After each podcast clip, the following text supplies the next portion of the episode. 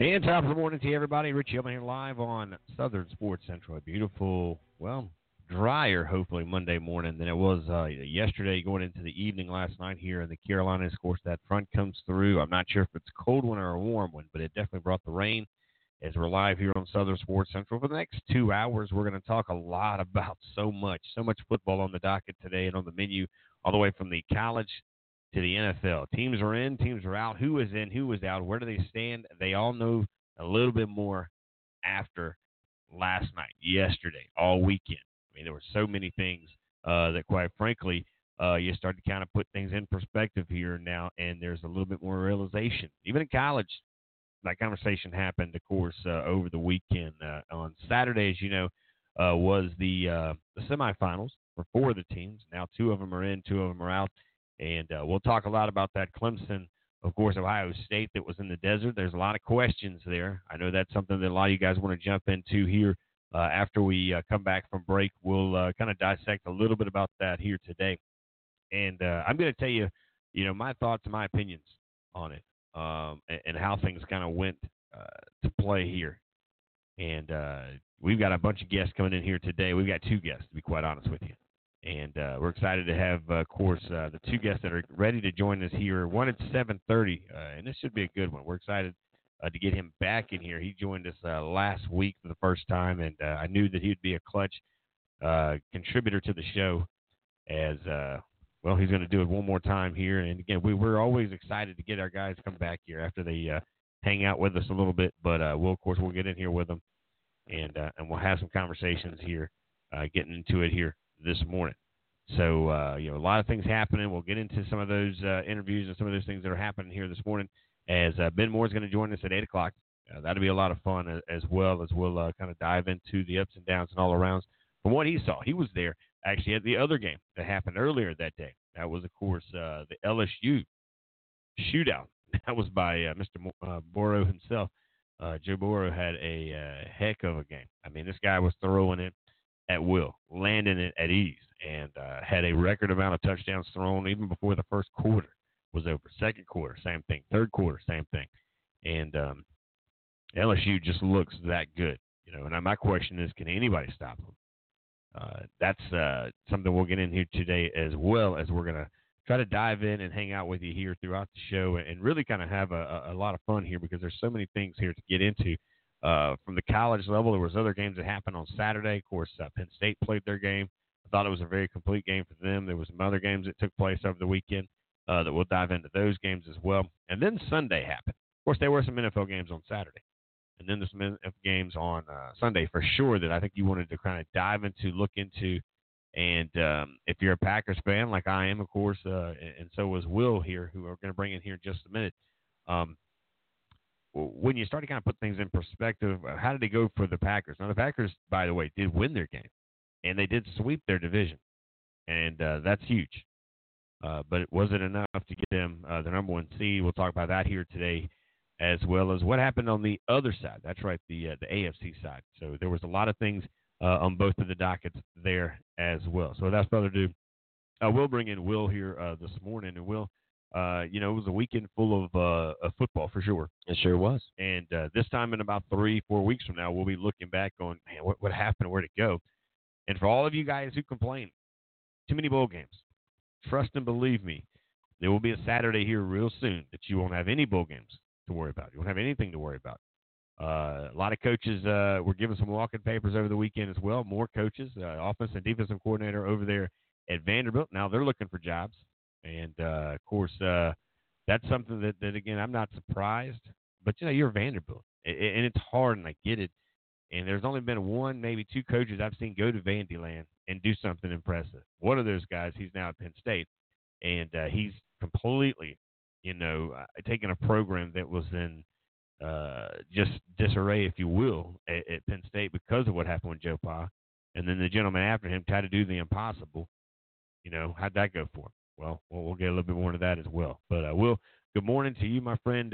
You watched, I know, a lot of football yesterday as well. You ended up catching up with a lot of it on Saturday. You were a Clemson fan. And, again, I don't want to get into too much here in the first segment, but your overall opinion from the weekend. Yeah, of course. And good morning to everybody out there, and good morning to you, Richie. Yeah, it's a great slate of games that we've had this weekend. You know, the college football semifinals were on Saturday, and then all of the NFL games, in fact, were played on Sunday. And today is Black Monday. What that means is that some programs, some of the NFL teams, the head executives and whoever that you want to look at that makes the football decisions, they are going to fire coaches today. Now, with the Cleveland Browns got a head start early, and they let go of Freddie Kitchens. And this is probably a topic that we can get into later on in the show, because right now it's a lot of the college conversation, I'm sure, stemming from the weekend, and a lot of talking points to get into. And like Richie said, I think it's Ben Moore from 24/7 Sports who was there live in person of the Chick-fil-A Peach Bowl that was in Atlanta, Georgia. Now that one was the LSU and Oklahoma, and that was a completely different game than what you saw at 8 p.m. The other night. So a lot of football on the docket, a lot of things that are trending still on social media, on Twitter, which you can follow us and join the conversation on Twitter. At SO Sports Central, and that way we can be able to get out some of the many talking points that were, of course, from the weekend.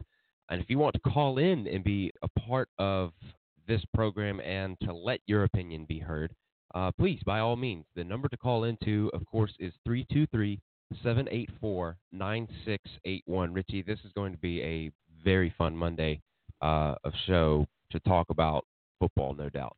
Yeah, because we're going to get in here at 8 o'clock with Ben Moore, then Reginald Walker. You remember the gentleman who is a radio broadcast for a couple of different individuals. One, of course, is the 49ers out of Charlotte, who played for Penn State, by the way. He's going to join us at 7:30, Ben Moore at 8 o'clock. That way that you and I, Ben, can talk before and after some of that stuff as well. We can kind of dissect some of that. But with so much going on, I didn't want it to become a one-sided, one-dimensional conversation. For me, I'm not a Clemson Tiger fan, and I'm not a Buckeye fan, even though, you know, I do understand, hey, look, it's a team from the state of South Carolina. You want the team from your home state to win. I can go with that. You know, I was about that. So it didn't hurt my feelings to see the Tigers come out victorious. But I also have an ability to watch this game and not have a bunch of feelings wrapped up into it, not have kind of like a counselor, if you will, and a marriage counseling seminar. You know, I understand that the catch was a catch. It wasn't a catch. I can look at the targeting call. We'll talk about that today. I know those are the two calls that you want to go to as well. So there's a lot of things we're going to get into, but the first thing we're going to dive into is a break. We'll take a quick break. We'll come back.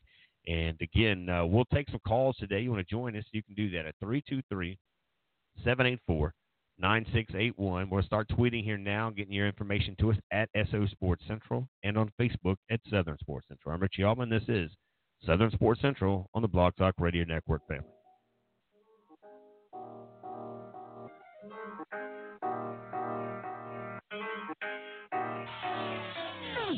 Hello, good morning, how you doing?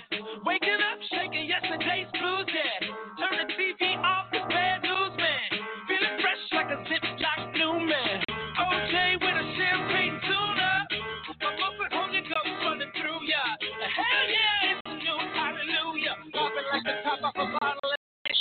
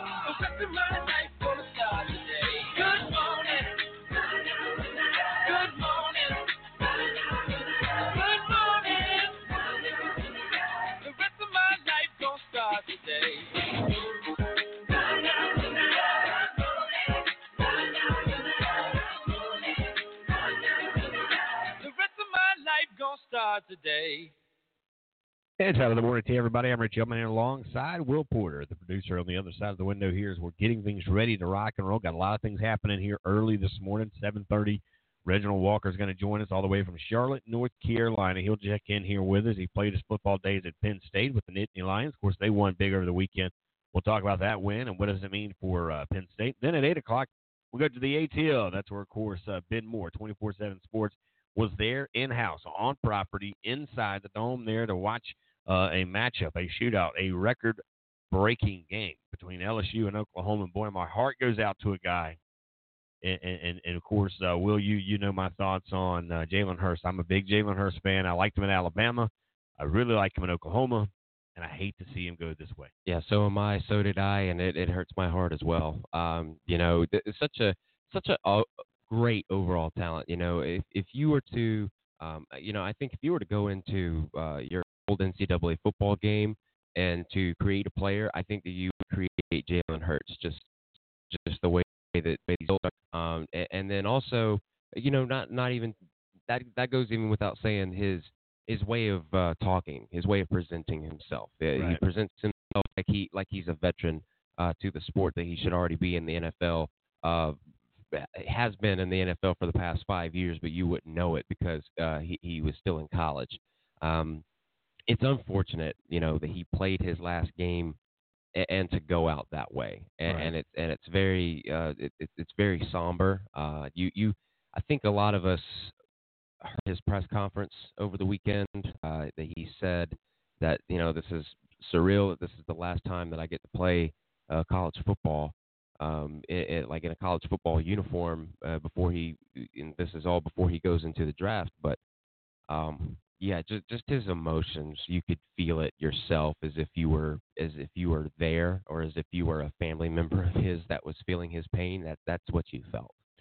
Yeah, I mean, you talk about a guy that's been around for a long time. He started with Alabama, committed there at the University of Alabama, and graduated, got his degree. And that's one thing he said. He said, well, I got to Alabama. I said I was going to get my degree. He did it. He got his degree. Then he jumped into that portal. Then he went somewhere else, and then he had another chance there. And here's the fun part of it. If you're Oklahoma, you know, you got a chance to finish with a guy who's going to go down as a legend in the game of college football. He might not be one of the greatest quarterbacks, but he's definitely a clutch quarterback. He's a guy who does it the right way on and off the field. You never heard about him in the headlines and all the years that he was wearing a college uniform. You never heard about him doing it the wrong way. And so many of those guys you do. Here's some stats coming out of the Jalen Hurts camp after the years that he spent in a college jersey. He had 4 college football playoff trips, and that's pretty impressive in itself. 1 national championship. 38-4 as a starting quarterback in college football. 9,477 yards, 80 touchdown passes, 3,274 yards on the ground with 43 rushing touchdowns, and a Heisman finalist. I don't care what you say, how you look at it, like him for the jersey that he wears, but you got to respect the man that he is on and off the field. And there are a few athletes that I would tell my boys, that's the kind of athlete you want to be like. James Reeves is one. He's a local kid here from Ashley Ridge, went to the Dell over the Citadel. Now he plays for the Yankees organization. I know him personally throughout the church, the way he handled himself there, same way. This guy, Jalen Hurts, same exact thing. He would go through Tuscaloosa, Alabama. I know this for a fact. He would walk around as if he was just a regular Joe, or in this case, just a regular, of course, Jalen. Okay. And he would walk around and just be the normal guy at the barbershop. He'd be the normal guy at the grocery store. He just didn't get into the who I am, it's what I do, or none of that. He was just a regular guy. And to me, that's huge. He'd go to the church, the same church he went to. He went through all 4 years there at Alabama. He did the same thing. So congratulations for a successful season. You just hate it. 63-28 was not the way you thought he would end his career, and he had no help, man. He really had little help there because of running back issues. Who there was a lot of things going on there that just he didn't have anybody.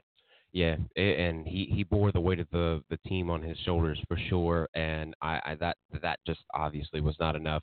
I think that we knew that going in, is that, you know, what can Jalen Hurts do? Because this is not Alabama. This is not a team that can be able to hold off, can be able to fend off an opponent like LSU on defense, and to be able to keep from Joe Burrow that animal being unleashed, as you saw.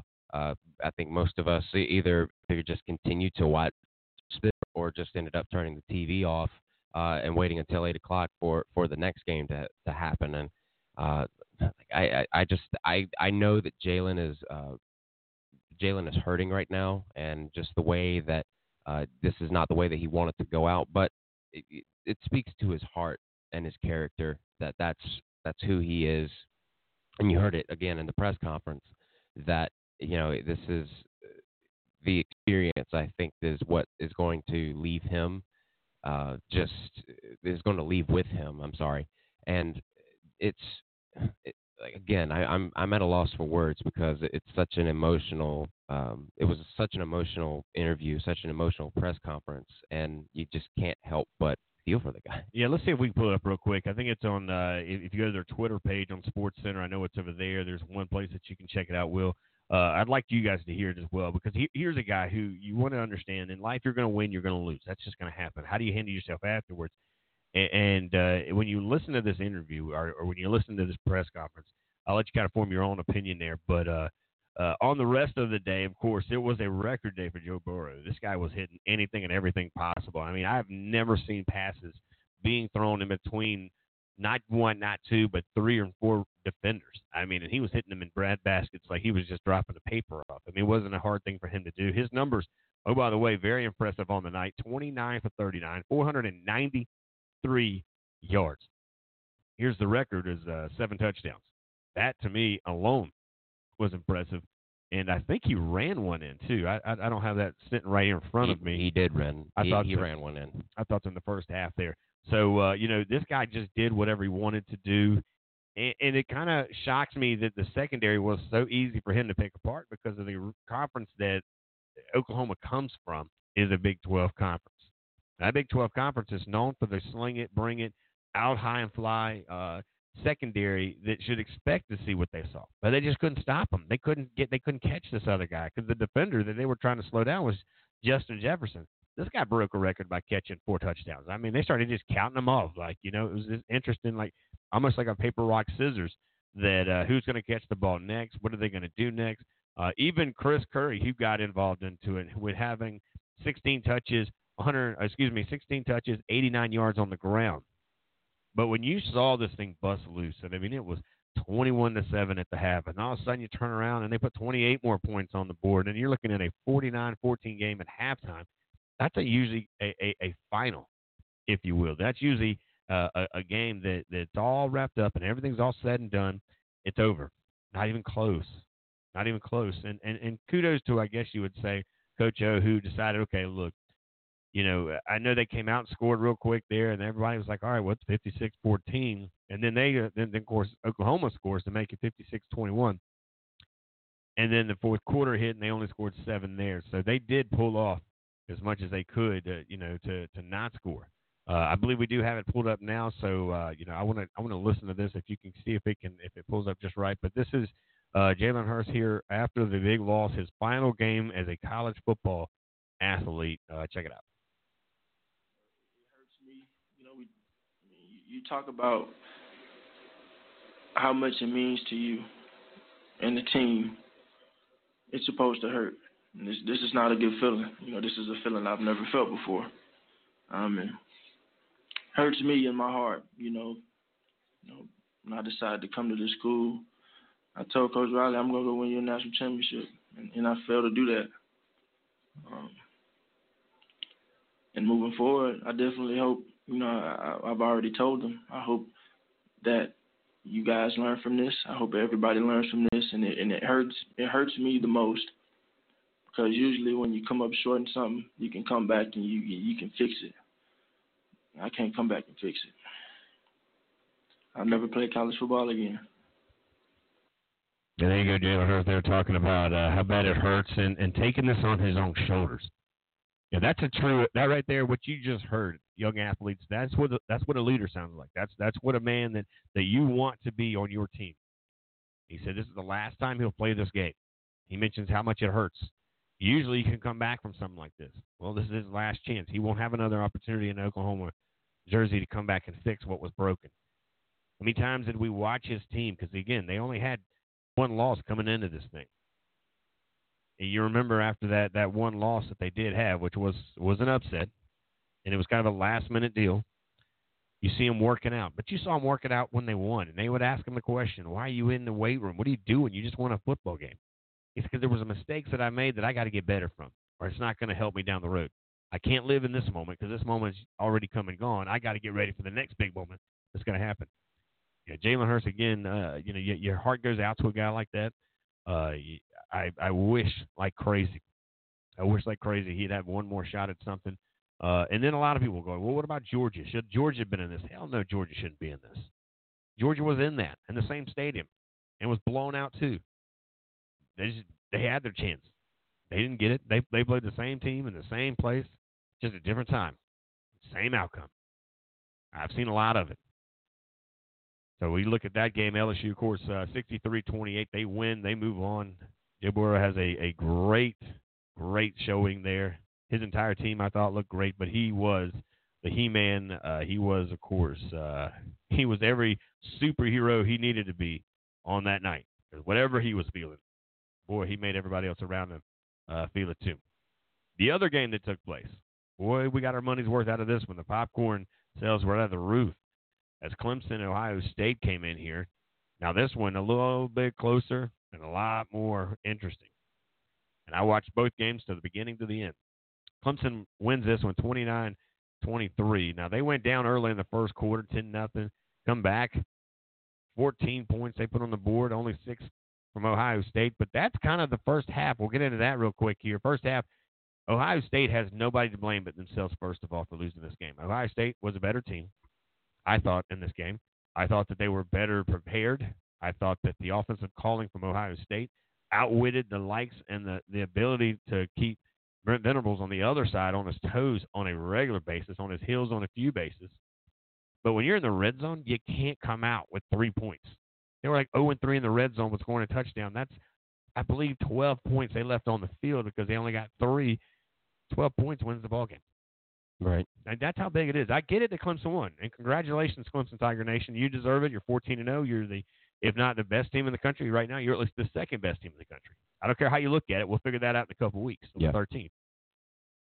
And then there were the calls. Okay, I don't know how many steps you got to take. And everybody's like, well, you got to have possession. And you got, look, dude. The dude took like 3 steps, okay? It's like traveling. It either is or it ain't. He either traveled or he didn't. You know, it is what it is. It's real time. They have to do it quickly. I get it. Clemson fans are all going to tell me he didn't catch the ball. Ohio State fans are going to tell me he caught the ball. I'm going to tell you what.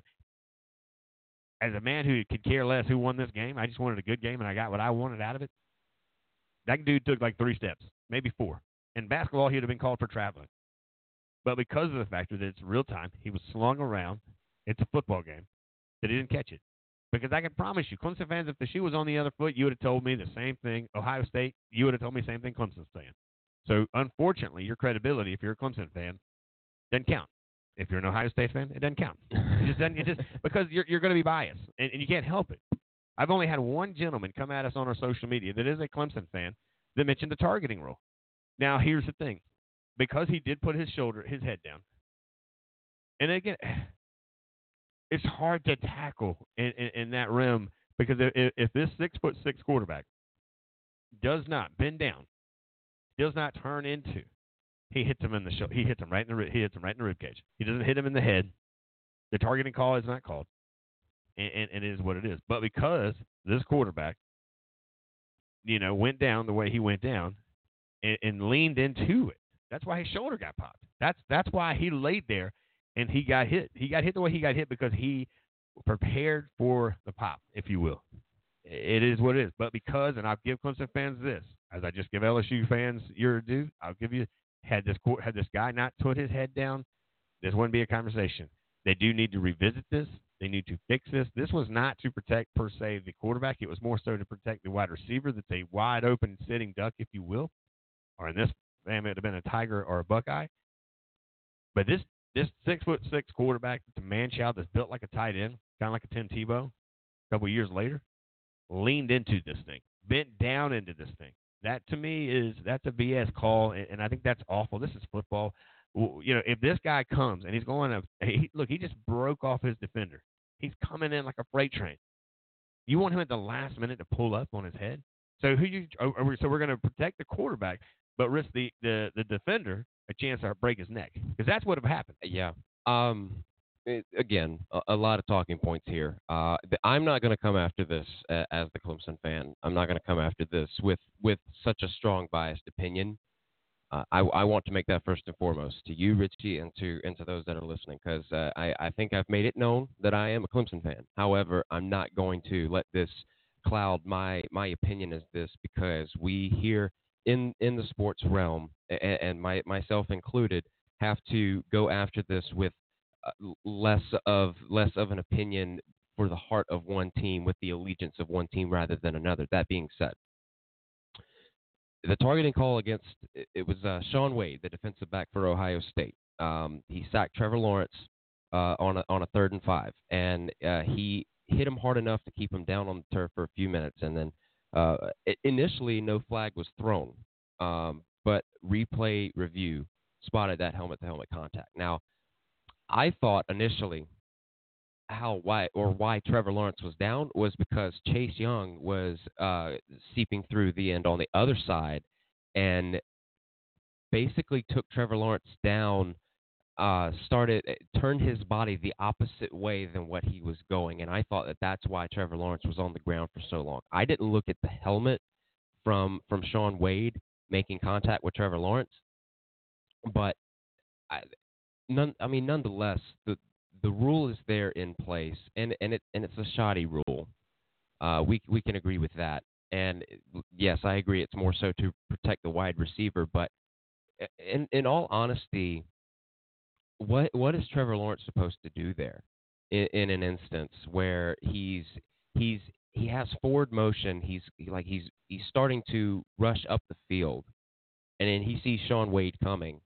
What is he really supposed to do? Now, if Trevor Lawrence were to stand upright and Sean Wade make that same tackle and tackle him in his midsection and take him down that way, there would be no targeting call. But because Trevor Lawrence, the 6'6" monster, that he decides to duck down, brace himself for the hit, then all of a sudden it's a targeting call because it is a helmet-to-helmet hit. Now, enough with that, because I really don't have a lot of say as far as my opinion. What could have been done, what should have been the call. I'm going along with it. The call was the call. The call was made. That's it, to move forward. Now, the one that I think got a lot of people upset the most was the fumble that or the completion to the fumble to the Ohio State recovery and touchdown that was called back. So in the third quarter, Clemson was up 21-16, right? The Buckeyes, they appeared to score a touchdown after Clemson's receiver Justin Ross was stripped of the ball by Jeff Okudah, which Jeff Okudah from Ohio State played an exceptional game. He was stripped by Okudah, and then Jordan Fuller recovered the fumble and returned it to the end zone, touchdown Buckeyes. And then the Buckeyes go up like 23-21 possibly. That got called back because it was overturned, and they ruled that Justin Ross never completed the catch. Now, referee Ken Williamson, he spoke to a pool reporter after the game to explain those two crucial decisions, and I wanted to point out this one, Richie. Williamson said, we had a lot of good looks on it. We put on fast motion and slow motion. The player did not complete the process of the catch, so therefore the pass was incomplete. So I was curious. I wanted to look up, okay, he said he did not complete the process of the catch. It's not that he didn't complete the catch. He didn't complete the process of the catch. So out of curiosity, I wanted to look it up. NCAA Rule 2, Section 4, Article 3. It starts in Article 3 is catch, interception, recovery. I want to start in paragraph 8. To catch a ball means that a player, 1, secures control of a live ball in flight with his hands or arms before the ball touches the ground, and 2, touches the ground in bounds with any part of his body, and then 3, maintains control of the ball long enough to enable him to perform an act common to the game, i.e. long enough to pitch or hand the ball, advance it, avoid or ward off an opponent, etc., and 4, satisfies paragraphs B, C, and D below. Paragraph B states if a player goes to the ground in act of catching a pass, he must maintain complete and continuous control, and so on and so forth. Paragraph C, if the player loses control of the ball while simultaneously touching the ground with any part of his body, or if there is doubt that the acts were simultaneous, it is not a catch, and so on and so forth. Paragraph D, if the ball touches the ground after the player secures control and continues to maintain control, and the elements above are satisfied, it is a catch. And then paragraph E is an interception. F is a catch by any kneeling. Paragraph G is a player recovers a ball if he fulfills the criteria. And then paragraph H, when in question, like all of this, when in question, the catch, recovery, or interception is not completed. So just out of curiosity, I went to the rule book to find this out. And there's your answer. Or at least to me, that was a satisfying answer. I know that is not satisfying. It's like stats. Stats lie. Stats lie. What doesn't lie is game film. What doesn't lie is some of that stuff. But we got to go to a break, though, because we do have our buddy over there, Mr. Walker, hanging tight, and I don't want him to hang out with us and us not go to break. I get what you did there, and I understand that, and hopefully the listeners can appreciate that's the rules. That's the process of buying a house. There's the loan process. But to me, it's just I appreciate, and I'm glad to see instant replay for certain things, but again, it's like Nick Saban said, you want more, you got more, you want this, you want more. And now, look, bang, bang, this play. Look, make the play, hold yourself accountable for the play, and move on. But we'll get into that because, again, we could get into this for the rest of the time here. We got all week to dissect this play and other plays that are going to be part of the conversation. But, Will, I do appreciate that's great homework there and great work coming in here and breaking it down here because there are certain rules. But, hey, look, I'm an SEC guy. Welcome to the rest of the country and SEC referees. That's just what we do here day in. Oh, is that how that is? Yeah. There's not enough time. All right, go to break, come back. We're coming up next. We're going to travel to Charlotte. That's right. Mr. Reginald Walker is going to come in here. He is the man who played, of course, his college days with the Nittany Lions. They picked up a big victory over the weekend. Let's get his professional opinion on just the whole weekend that was college football coming up next right here on Southern Sports Central. A little bigger truck on my highway. Got a little boots stomping my walk. Little neon light in my Friday. Got some Tennessee in the whiskey. Raise a cup up, baby, with me. I was raised on world, raised on will. I got my pockets on, got a dude from Joe Dizzy. Daddy did too, it's family and tradition. If someone cracks it up, you can't help but listen. My love banging, sounds like George Ray singing. And I gotta get my his own country. It's the only reason that I survive every breakup and every party. It's the soundtrack to my life. It runs deep in my DNA. I was raised on girls. It's all got to do from Joe Dibbit. Daddy did too. It's family tradition. Someone cracked it up, became heaven. My love banging sounds like Joe Dibbit singing. And I gotta give props to the radio, 'cause if you know me, I was raised on country.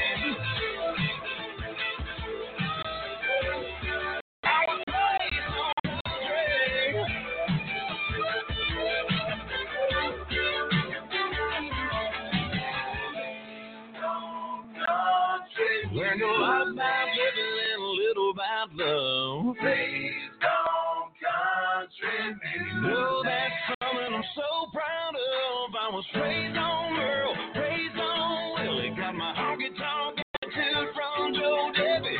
Daddy did too. It's family tradition. Someone thinks that I can't help but listen. My love banging sound.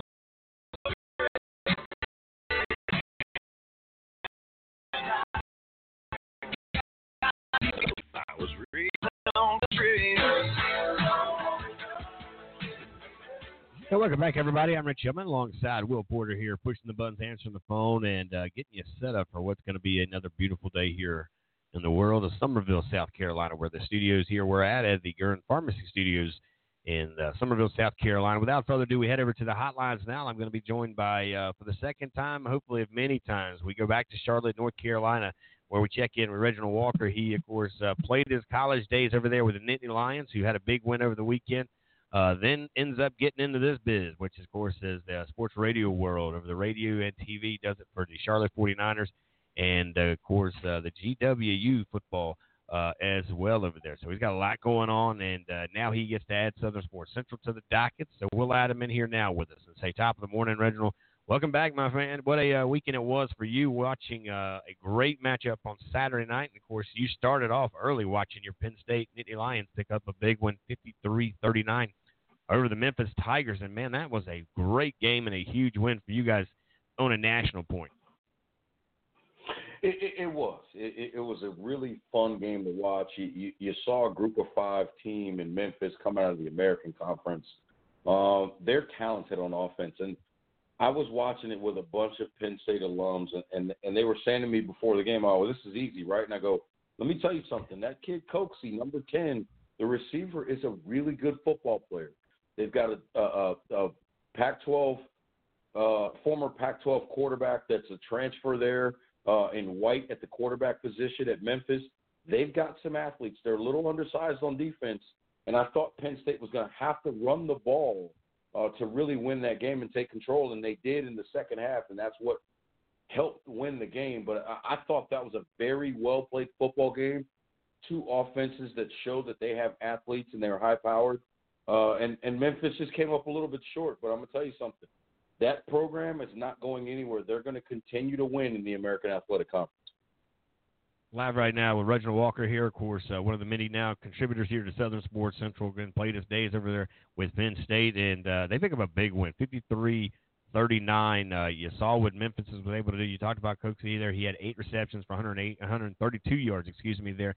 Their quarterback, actually, the top quarterback out of the day also, 32 for 51, 454 yards. 2 interceptions were kind of the part that hurt him the most, but you mentioned this program not going anywhere. The coach did go somewhere. He went to Florida State, took a few guys probably along with him as well. That's going to happen, but you start to kind of look at how this program has been set up even before this coach now that has left this program, and now the foundation's poured. Everything's built. Now you got to get the walls and the roof and all that put together.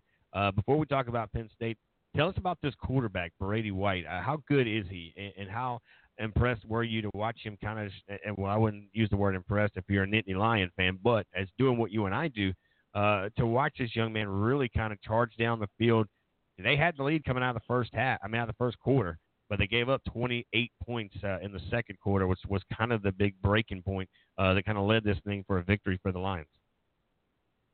Yeah, White is he can make all the throws. He reads it pretty well.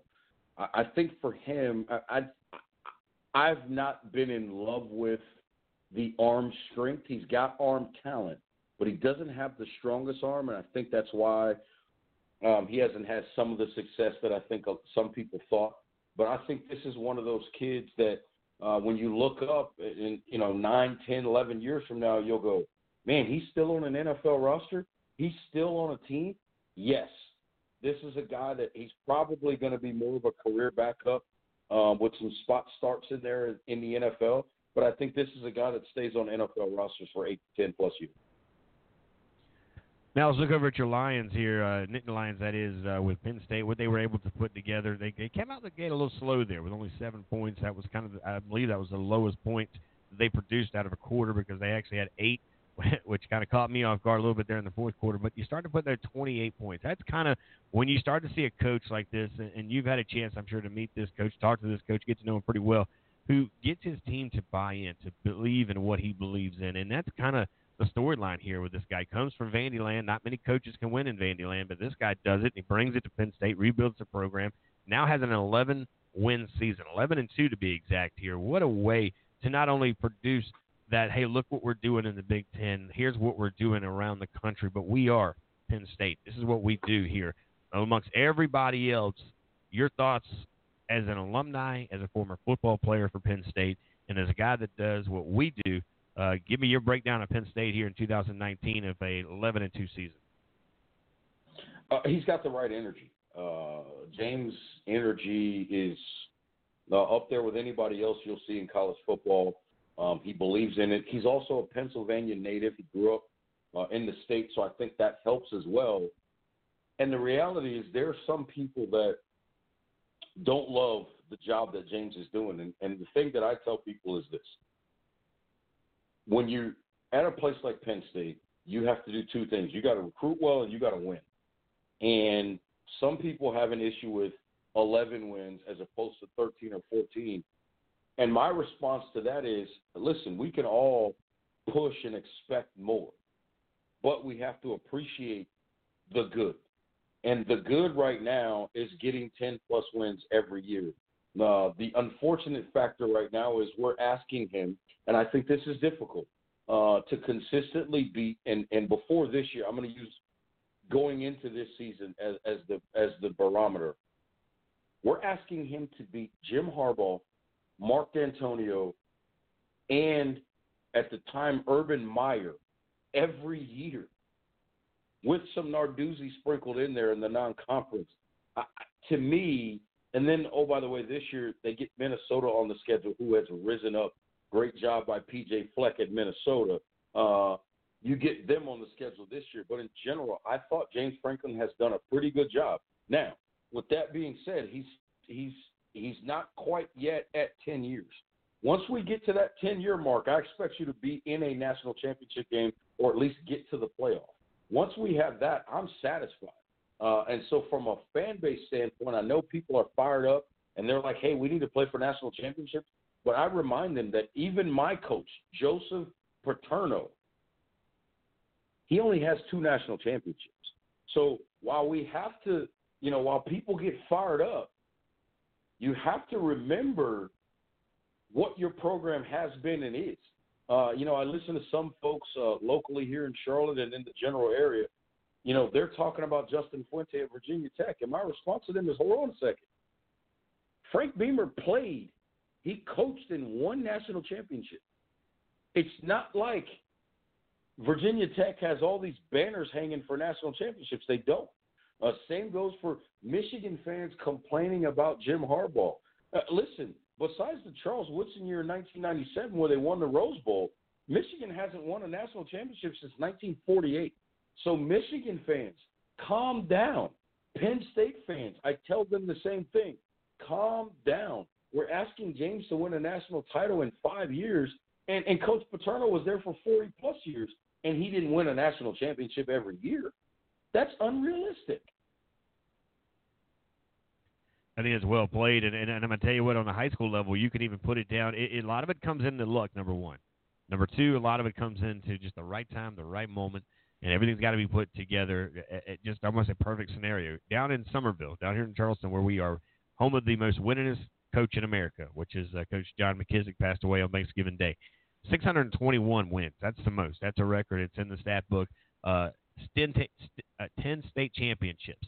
They're not easy to get. Championships is just not something you wake up in the morning, you go grab. You know, and it isn't what it used to be with the Bear. When the Bear was down there in Alabama doing it, you know, so many times, facilities have upgraded. Schools have gotten better. The chances of recruiting is a lot harder now than it used to be. It used to be you could go in and you could cherry pick who you want because you were Alabama. You were Southern Cal. You were Texas. You were Penn State. You were all these other programs that you just mentioned as well, Michigan. But now guess what? Here comes a team out of UNC Charlotte that says, guess, you know, you can go stand over there for 3 years and watch everybody play, or you come over here, you can start here today. And by the way, they're drafting kids out of here just like they are anywhere else, and you can make a highlight reel while you're here rather than watch somebody else's on the sideline. You know, your thoughts now on how that's kind of transpired as well. And those are great points there because, again, you know, Virginia Tech, they don't have a lot of banners, but, boy, you would think, by the way their fan base is, and a few other fan bases around the country, that they've got nothing but national titles everywhere, and it's Title Town Part 2, 3, and 4 around the country.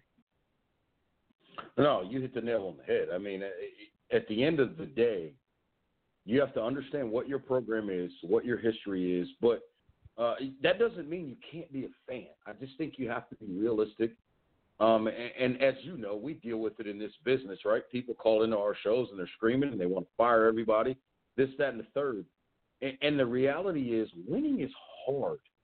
It is very difficult to win a national championship. It is very difficult to win a state championship at the high school level. It is very difficult to win a Super Bowl, which is why you look at a guy like Bill Belichick and Tom Brady and you go, man, what they've done is special. Absolutely it's special. You don't have to like it. But it's special. They've won, I think Tom's got 6 Super Bowl rings or 5. He's been to 6, I think, and they just continue to find a way to get to those games. And you look at that system and what they're doing in that organization, and you have to applaud it. You turn around, you look at a place like Alabama in college football and everything that Nick Saban has done, and you applaud it. You go to the high school level, whether it's in South Carolina or any other state, and I'll say it, I'll be the guy that says it. You look at a public school coach that has multiple state championships, and you have to tip your cap because it is very difficult to win at a public school. Private schools may be a little bit different depending on, you know, how players kind of show up, right, how they get there. But at the public school level, at the high school level, if you've got multiple state championships, you're doing a great job because you don't know who's going to show up every year. You just have to deal with a cluster of kids and find a way to win with that group and their talent. You can't make anything up. So winning is difficult. Winning is hard. And I think sometimes we look at coaches, particularly at the college level and in some ways at the NFL level, and the expectations are unrealistic. I look at the situation with the Cleveland Browns. Freddie Kitchens is fired. And the weird thing to me about that is I tell people quickly, and I was talking to some NFL coaches last night, and one of the things I said to them is I said, well, what made them think Freddie Kitchens was the answer? The guy was the quarterback's coach, and then they elevate him to head coach because they think, well, the relationship with Baker Mayfield, we can't let him go, but he's not ready to run the entire organization. Same thing happened with Dirk Cutter in Tampa. When they ran Lovie Smith off, they were worried about losing Dirk Cutter to mentor Jameis Winston. Well, guess what? Jameis Winston just set an NFL record for pick sixes in a season with, guess who? A new coach. It doesn't work all the time. Some guys are good position coaches and coordinators. Not everybody's ready to be a head coach at that time.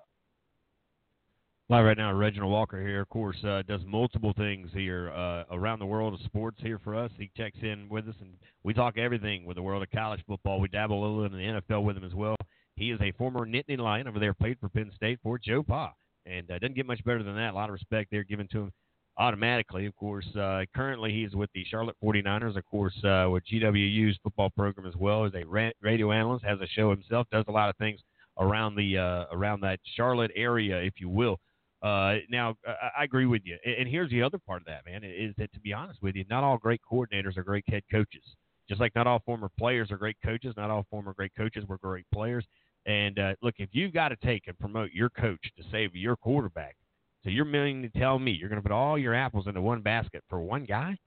What's the purpose of having a 64, 78-man roster if you're only focused on that one guy? It's the other cats on the other side of the corner that are going to walk away from you.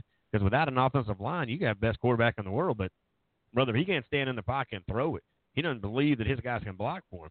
You know, that's why he takes them out to eat on Friday nights and Saturdays and so on and so forth. But, you know, I agree with you. I think those are all great topics here. Before I get you out of here, I do want to talk about these two other games that happened in the semifinals. First one, man, talking about an offensive line that just – they blocked everybody. I mean, you know, Joe Burrow, he had time to do a lot of things, but didn't need a lot of time because he would dive in between. I mean, I'd like to have him on my dart team if I played darts on the weekends because this kid was throwing darts all over the field, and it almost became comical, but yet sad in the same frame. I want to get your thoughts on Joe Burrow and, of course, that blowout 63-28 final there in the Chick-fil-A Bowl. And then you being a former college football player, you doing what we do here day in and day out. We've had a chance, and of course, my days of playing as well with everything being said, you start to kind of put it in perspective. You see a quarterback leave Alabama, come to Oklahoma. I guess the bittersweet is that Alabama wasn't even in it. You know, so he can at least feel a little bit better about himself getting Oklahoma in it and to it. But then you heard that interview with him on Saturday night, man. It was almost one of the saddest moments that I've had in a few years listening to a guy. You know, you've heard the Tim Tebow's. You've heard all these guys make these powerful speeches. But this guy, it wasn't a speech. It was more of a kind of a farewell tour part, you know, ending conclusion for him in college football. Yeah, Joe Burrow, I mean, that was like watching a video game. That was like playing the old, you know, college football, NCAA football 2003, right? Like he was just out there hanging out in the pocket. And as I watched that game, I started to think to myself, I'm like, I wonder what he would have time to cook standing back there in the pocket. I mean, he had all kinds of time. That offensive line has done a great job, and it's a fairly young offensive line. I mean, they've got some veterans there, but Austin Deculus playing the tackle position. I remember when he came in as a freshman. I was down there at LSU that year when Coach O took over for signing day on an assignment for work at the time, and Austin Deculus had a chance to talk to him about what he wanted to become, a kid out of Texas that made his way to LSU, and he said, look, I want other offensive linemen in here that are about winning national championships, that are about keeping our quarterback completely clean in the pocket. And they have been that throughout this season. And you look at Joe Burrow and what he's been able to do along with Joe Brady and Steve Emsminger, who lost his daughter-in-law actually earlier in the day on Saturday.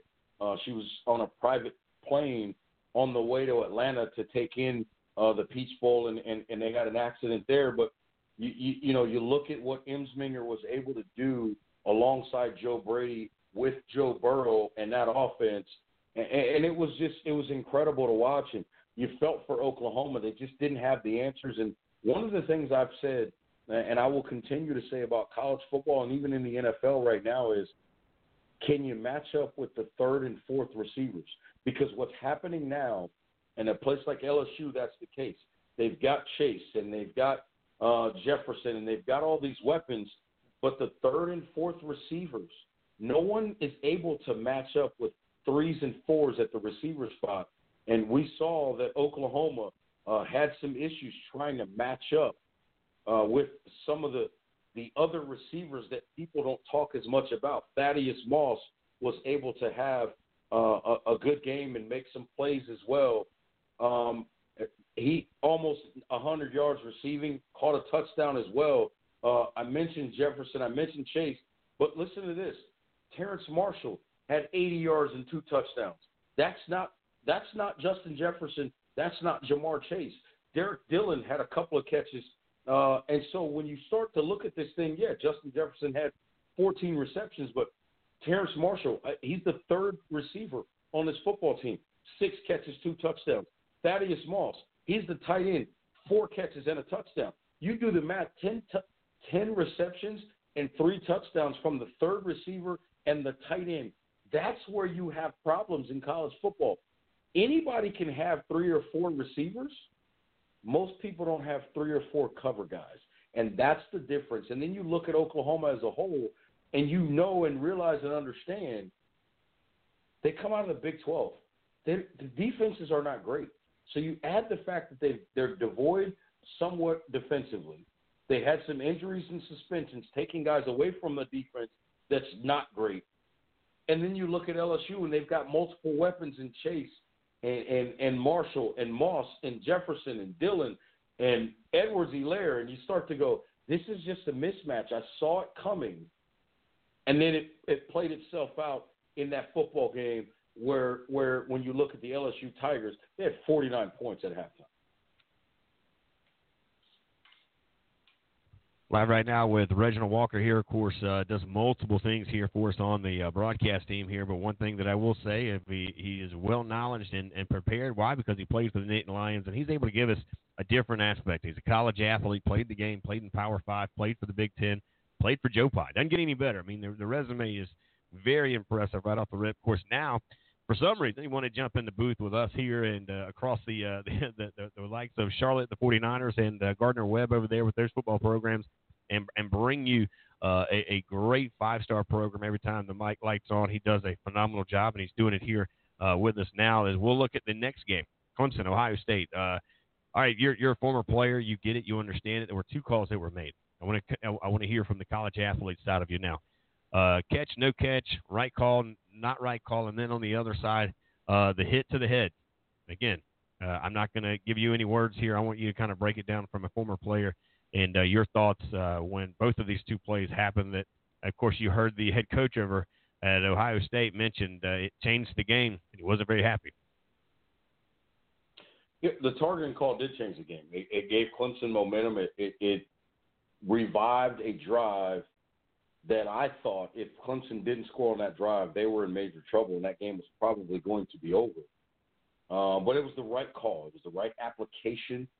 Listen, at the end of the day, you can't drop your head like that, and he knows it. Ware understands what he did. He knows the rule. And listen, and I think Ryan Day, even when he goes back and looks at the film, which at this point I assume he's done now, will understand that that was targeting. That was the definition of targeting.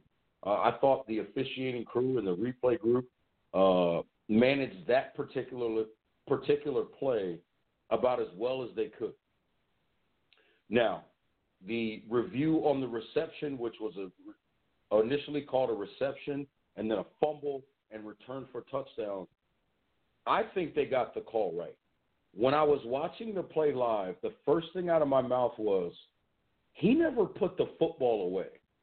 And so, while you can talk about football move, not football move, catch, no catch, to me, the main application with a reception is, did they complete the catch by putting the football away? Now, again, the rule can say whatever it wants to say. When I watch it, that's the first thing I wonder. Was the guy able to? Was the player able to? Did the player put the football away? And I didn't think he ever was able to put the football away, which meant to me he didn't have possession. So it can't be a fumble if you don't have possession. Now, it's a close call. I've talked to some Clemson fans that have said if the shoe were on the other foot, they'd be pissed off, excuse my language, just like the Ohio State fans and coaching staff is. That's fine. I get that. That's a tough, close call.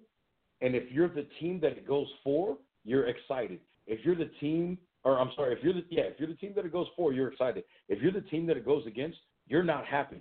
But the reality is that when the call is that close, and it just depends on what team you're rooting for, that probably means they applied the rules properly. Yeah, I would agree with you 100% there. And, again, I didn't get as much into it in the earlier part of the show because I knew you were coming on board being a a guy who's played the game, who's seen the game, and now does what we do here any given day of the week as we dive into it. But I wanted to hear your side of things as well, and I agree with you. It's a bang-bang play, number one. Number two, the rules are what they are. You know, I hate to see that they called the targeting rule, but he's got to lift his head up. But then there's a safety thing for me on some of that aspect. When you're coming up to pull up at the last minute, the chances of, we're trying to save one player, but then the other player gets injured. Yeah, this is the part of it being a contact sport to me that makes it very tough for them to put so many rules in place and protect so many people at the same time. That's a tough call, but nevertheless, man, as always, Reginald, we greatly appreciate not only what you have added to our show here, but what you do with the 49ers. And on behalf of, I can tell you from Summerville, the alumni over there, and of course the coaching staff over at Summerville, you covering and carrying Gardner-Webb the way that you have. Of course, you've got one of the running backs over there, Mr. DJ Hancock, whose dad's listening in as well to the show. Just thank you for all that you do, the hours that you give up. People think we just go in a box or we come into a studio, we hit the little green button, and we just start talking. But there's a lot of preparation. There's a lot of watching, I watch as much film sometimes when I'm calling a game on Friday night or Saturday that the coaches are watching. I want to know who we're going against. I want to get to know the players. I end up going through and reaching out to schools and talking to the staff there to get to understand them, because it's a personal connection, whether it be the team that you cover or the team that you cover is playing. So I appreciate the hours that you take away from your family, and now you added us to the docket. Boy, hopefully they're not holding us against us, but we do want to have you back in here maybe on Friday. Why there's so much football to talk. We can do this maybe a couple times a week, and then as as it starts to slow down, maybe do like a series with you starting once a week, and we'll find some topics that you and I can sit down and kind of talk a little bit about as well. Absolutely. I look forward to that opportunity. And, anytime, for me, I just love the game of football. I love the sport, particularly the high school and collegiate levels. I just think that the high school game is such a great game, and it's such a way to galvanize young people and have some school spirit and pride. And then you take that to the next level at the collegiate level as well, and just watch kids really enjoy playing for the school and playing for the name on the front of the jersey, and not always the name on the back. And you add those two things up, and you get a quality product. And as I've said, I think the talent here in the Charlotte area in particular and throughout North Carolina is really good. And I tell you what, right down there in South Carolina, whether it's Summerville and Charleston and that area to the upstate area where Greenville and Spartanburg are, or whether you're talking about in the Richlands area in Columbia, there's quality football, quality high school football in the state of South Carolina. And I just think, we're fortunate to be in two states, the Carolinas, that have such high quality football at the high school level, and college programs that are doing nothing but winning throughout the states. No doubt about it. I tell you what, on Friday we were very fortunate. We got in here with Mallard Creek's very own offensive coordinator, quarterback coach over there, Coach Robert Helms, who actually played and grew up here in Summerville. Prior to the interview, I had no idea they had a connection to Summerville. I mean, that's how small our world is in the world of sports. So that was kind of a very neat conversation with he and I. Of course, Mallard Creek, they played for a state championship, went undefeated until the final game and dropped that one in the championship. And then, of course, we've connected ties over there with Olympic High School, another high school outside of Charlotte. So we're not only getting a couple of high schools, now we get you, and, of course, you're connected to the Charlotte 49ers, to Gardner-Webb. So we feel like we're doing something right, man. God keeps blessing us with guys like you and a few other coaches along the way, man. But, first of all, thanks for the nice words you mentioned on social media about us, and of course what you said going off the air last week, but we really appreciate all that you do on and off the airs, and bringing your talents here to Southern Sports Central, man. We look forward to catching with you on Friday. We'll kind of recap some of the bowl games that are going to happen here coming up in the next couple of days, and we'll look ahead as well. Sounds great. I'm looking forward to it, and just to give you another connection, how about this? And this is an infamous time for the folks down in the Summerville, Charleston area. But I was in Charleston, I was in Goose Creek back when Hurricane Hugo made its way on land back in 1989. You're talking about 20 years ago. So how about that? Wow. Another connection to that area. and fond memories, you know, and I tell people all the time that it's a great area down there, and it's some really good people and some really good, oh man, how good is the food in that Charleston area? There are some folks down there that can flat out cook, and anytime you want to get some good eating, find your way down there to the coast of South Carolina, and I think you're going to be set up pretty good. I agree with you, man. And I tell you, I'm maybe you jump on this wagon with us, but we're trying to get that bowl game out of the Bahamas. Hey, look, that's a great place to take a vacation, but Charleston's a great place to come and play college football, eat some good food, have some good memories. And we can set that thing up there in either Berkeley or Dorchester counties. You're rolling into Charleston. We just got a brand new plant that just came through. Volvo's up there. They can put the signature stamp on it. And I mean, to me, how big would it be to have an SEC ACC matchup in a bowl game, or whoever's goes down? I mean, your 49ers were there. I get it. They could come to Charleston. It'd be a cheaper trip for them. They'd have a lot of great memories. They just wouldn't have the pretty water, but you know, we can make that happen too. These days and age, we can build almost anything, man. But God bless you. Take care. Enjoy it. And how cool was that? Goose Creek. It's a small stepping stone here from the studio. There it is, Goose Creek. I appreciate the time. Thanks for having me, and look forward to being on next time and talking some football very soon, and we'll talk to you guys on Friday. We are. There you go, buddy. There you go. We are. Hey, Penn State.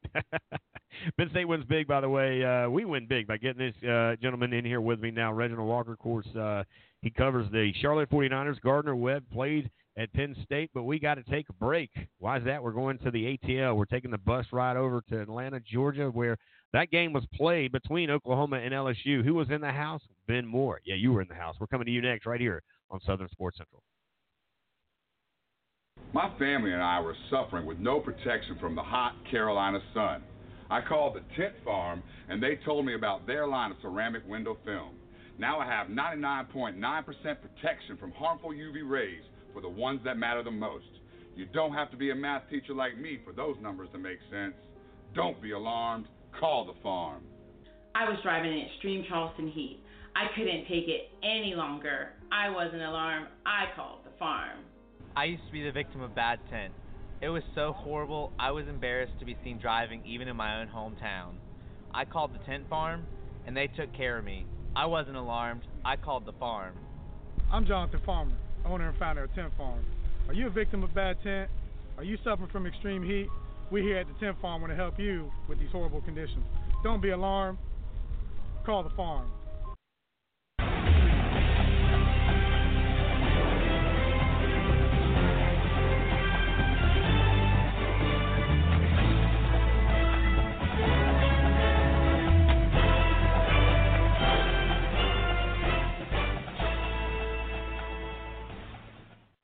And welcome back, everybody. Hour one is done. Went a little long, but it's cool. We do what we do here is we control the buttons and the guidelines and the rules. But to me, a little bit of overtime, never a bad thing here. When you get some free football, you get some free, of course, interview there. And Reginald Walker, of course, the voice of the Charlotte 49ers, Gardner-Webb, the Bulldogs, as we've got, of course, if you're a Somerville guy, I get a chance to cover them, be the voice of the Green Wave on Friday nights. DJ Hancock, he's the guy that you heard a couple nights ago about a running back. When he falls forward. Well, that was, of course, DJ Hancock. He was that guy. He was elusive. He was a guy that would look to the left, run to the right. He would get around the side, and he would go down the sideline. It became a track meet immediately. He's the last 1,000 rusher at Somerville High School as well, up to date here in the seasons. But he, of course, is doing big things at Gardner-Webb. The Charlotte 49ers are doing big things. They got their first ever bowl opportunity. Didn't go the way they thought it'd go. They did get to go to the Bahamas, so I guess if you're going to lose a bowl game, might as well be in the Bahamas. You saw, of course, the likes of Buffalo, and it was just a little bit too much for the boys at the 49ers.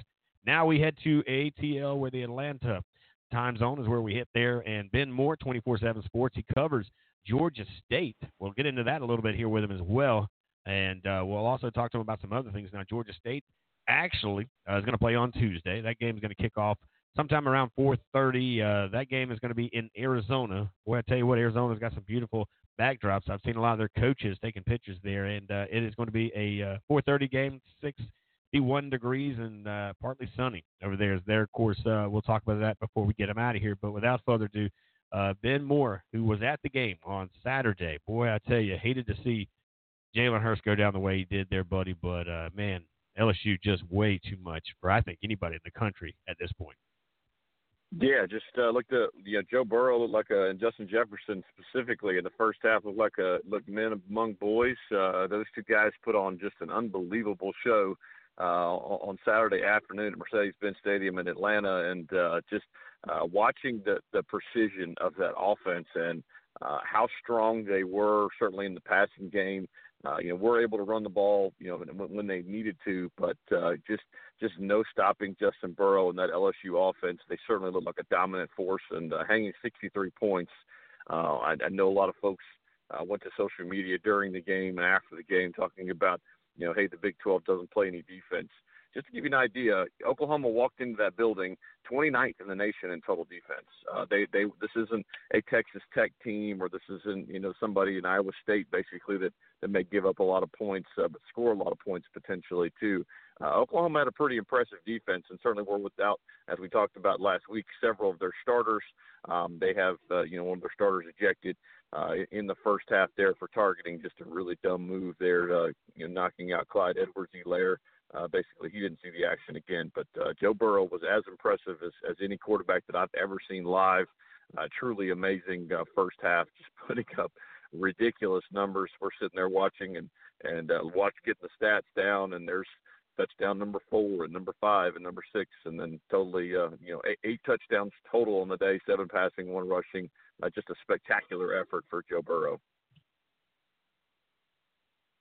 Live right now, Ben Moore, 24/7 Sports, covers it all here for us on Southern Sports Central from Atlanta, Georgia, where he came at us live on the field there. He was out and about, all in the stands, you name it, he was there, of course, watching what would probably be a video game like, as our last guest just said, Reginald Walker mentioned. It was kind of like hitting the X and the O button and getting the double click there, because this guy was throwing darts everywhere you could imagine, and it was almost comical to some point. You knew when it was in the air, it was almost kind of, okay, well, there's another one. Even to the fact that you felt like he threw a few touchdowns just yesterday, and they weren't even playing yesterday. That's how good this guy was.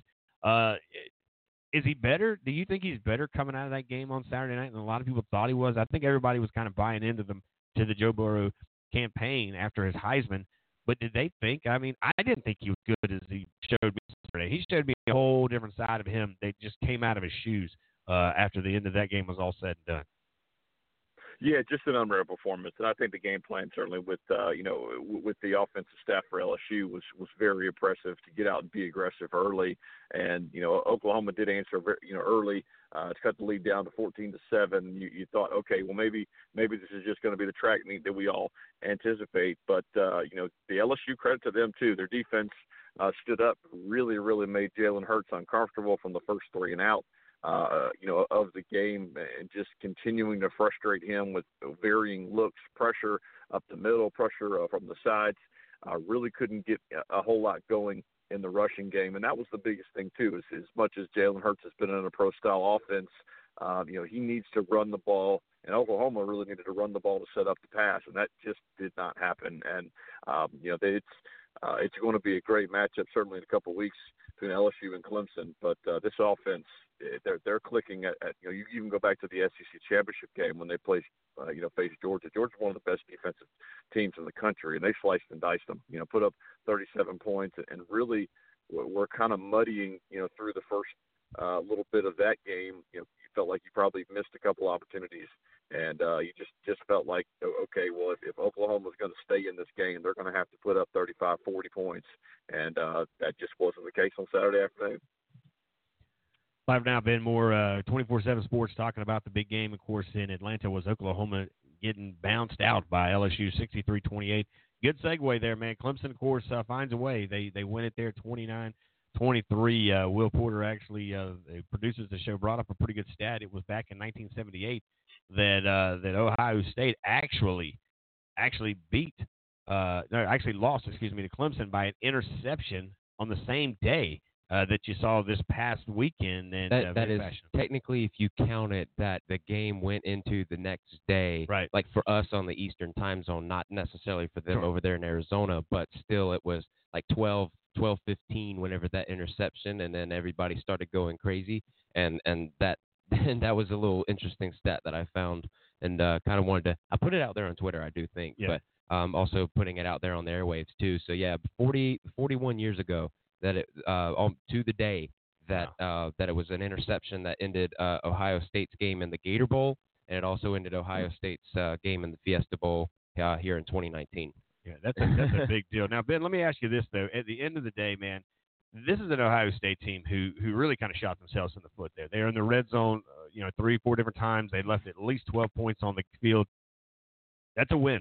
They get those 12 points. They beat Clemson here in this game. But can this same Clemson team who ends up finding a way to win the game, you can, and again, I tell Ohio State fans, I've had conversations with them all day yesterday. Boy, I felt like I should be like a Dr. Phil to some degree. And I kept telling them, look, you can call me out for two plays here. But what about the missed opportunities, play after play after play after play that you guys left it on the field? I mean, if you just score, those two penalties don't even matter anymore, right? So your thoughts, number one, to that. And then, of course, I want to hear, does that same Clemson defense can, if they play the way that they did against Ohio State, that doesn't go as well with a team like LSU. Your thoughts on kind of, an early conversation between the two teams that are going to match up in Louisiana here in a couple weeks? Yeah, I agree. Ohio State certainly had an opportunity to run away and hide in that game, getting up, multiple scores there, but just kicking field goals. And that was the biggest thing, when you leave that sliver of hope within the Clemson program. Certainly we've seen it for several years in a row now. Trevor Lawrence is just a special quarterback, and he leads this offense. And, credit to the offensive staff of Clemson as well. They were continuing to run the ball with Travis Etienne, continuing to stay patient, not really changing the game plan, from what I could tell, too drastically, even being down, basically more than two scores there early, continuing to stick with it. Trevor was not tremendously sharp to start the game. And then, of course, again, T. Higgins with the big injury there on the free play. And I thought that was a pivotal moment, certainly in the first half, to lose a big wide receiver right there so early on what it turned out to be an offsides play and a play that really didn't even count. He goes out injured. J.K. Dobbins certainly had a spectacular start to the game as well. He gets a little bit banged up, and you guys were talking about hanging there on hold. Football is a collision sport, a violent sport. Injuries happen in the game. You just kind of have to go out with what you have, and credit to Trevor Lawrence and again sticking in there. And again, you see Justin Fields making a mistake there on the on his final opportunity, and folks just have to remember this is his first year starting in college football. So an enormous stage for him. Certainly would imagine that he'll take some lessons learned and have an opportunity to grow from this as well as his career as an Ohio State Buckeye continues. But just the magician that is Trevor Lawrence, and then on the other side in a couple of weeks Joe Burrow, just could not ask for a better quarterback matchup and every single storyline you could possibly want, from the dynasty to the new school and just so many storylines and things to follow here as the build up for the college football playoff final culminates. Yeah, I agree with you. And then the storyline between these two quarterbacks that grew up just miles away from one another in the state of Georgia, right there where you guys are at. Man, you guys produce a lot of quarterbacks, by the way, out of your school. Of course, Connor Shaw. For the Gamecock fans, they know him pretty well. He's another Georgia guy, but it just seems like it's kind of a key quarterback state, if you will, there. But you're right. And to me, I don't know if I want to throw it on Justin Fields as much as I do the route runner, or do you throw it prematurely, you're throwing it to a spot. I mean, there were so many things, there were so many angles at this game that really, quite frankly, I was hoping that it was going to be a lot better than the first game that I watched in the semifinals, and I stayed up watching football from – we did a show Saturday morning all the way up until easily 1:30 in the morning on Sunday. I was up forever, it felt like, but it was great. I complained because the other side of this is that there are no football, and we'll talk about that back coming up in February and March, where we wish we had a 3:00 game. I mean, you have the XFL to think about too. Yeah, but that's not NFL. That's not NCAA college football that we're used to. This is going to be an inaugural season or the comeback season of the XFL, if you will, but yeah. We'll see how that experiment goes. Yeah, it's still football to some degree, yeah, but it's not. Yeah. So we get into that. We'll have you in here for that too, there, Ben. That'll give me, you, and Will, and everybody out there a chance to talk football. But unless it says he hate me on the back of his jersey and some of those cool names that they used to have back in the day.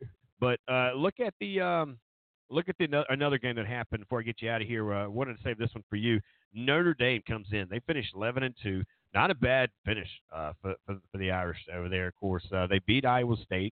That's a big win for them, even though Iowa State's 7-6. But for Notre Dame to finish, they haven't been a team known for finishing in many, many years.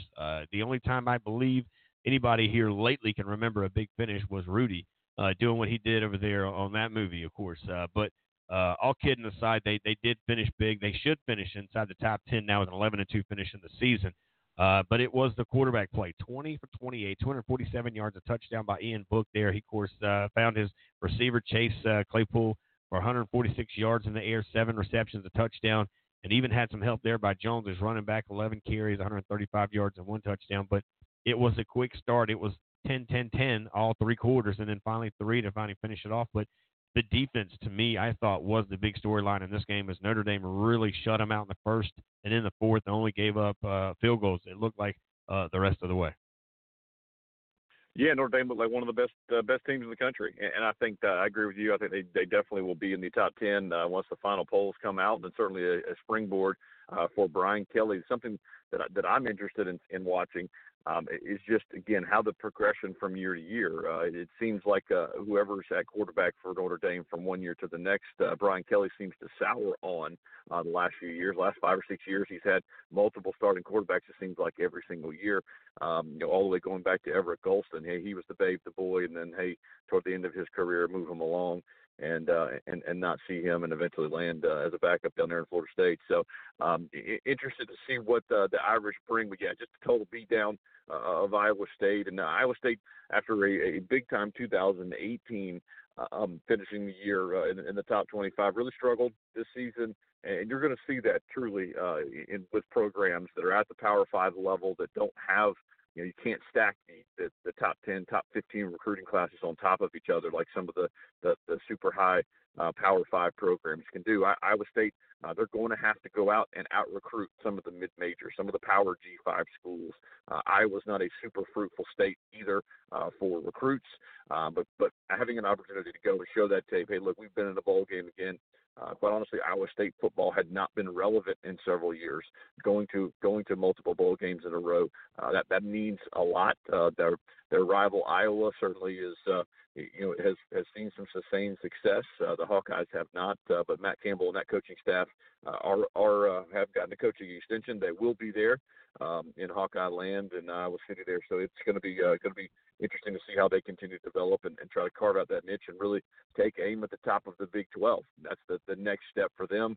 Go out there and try to establish a name in within the Oklahoma, Texas, Baylor.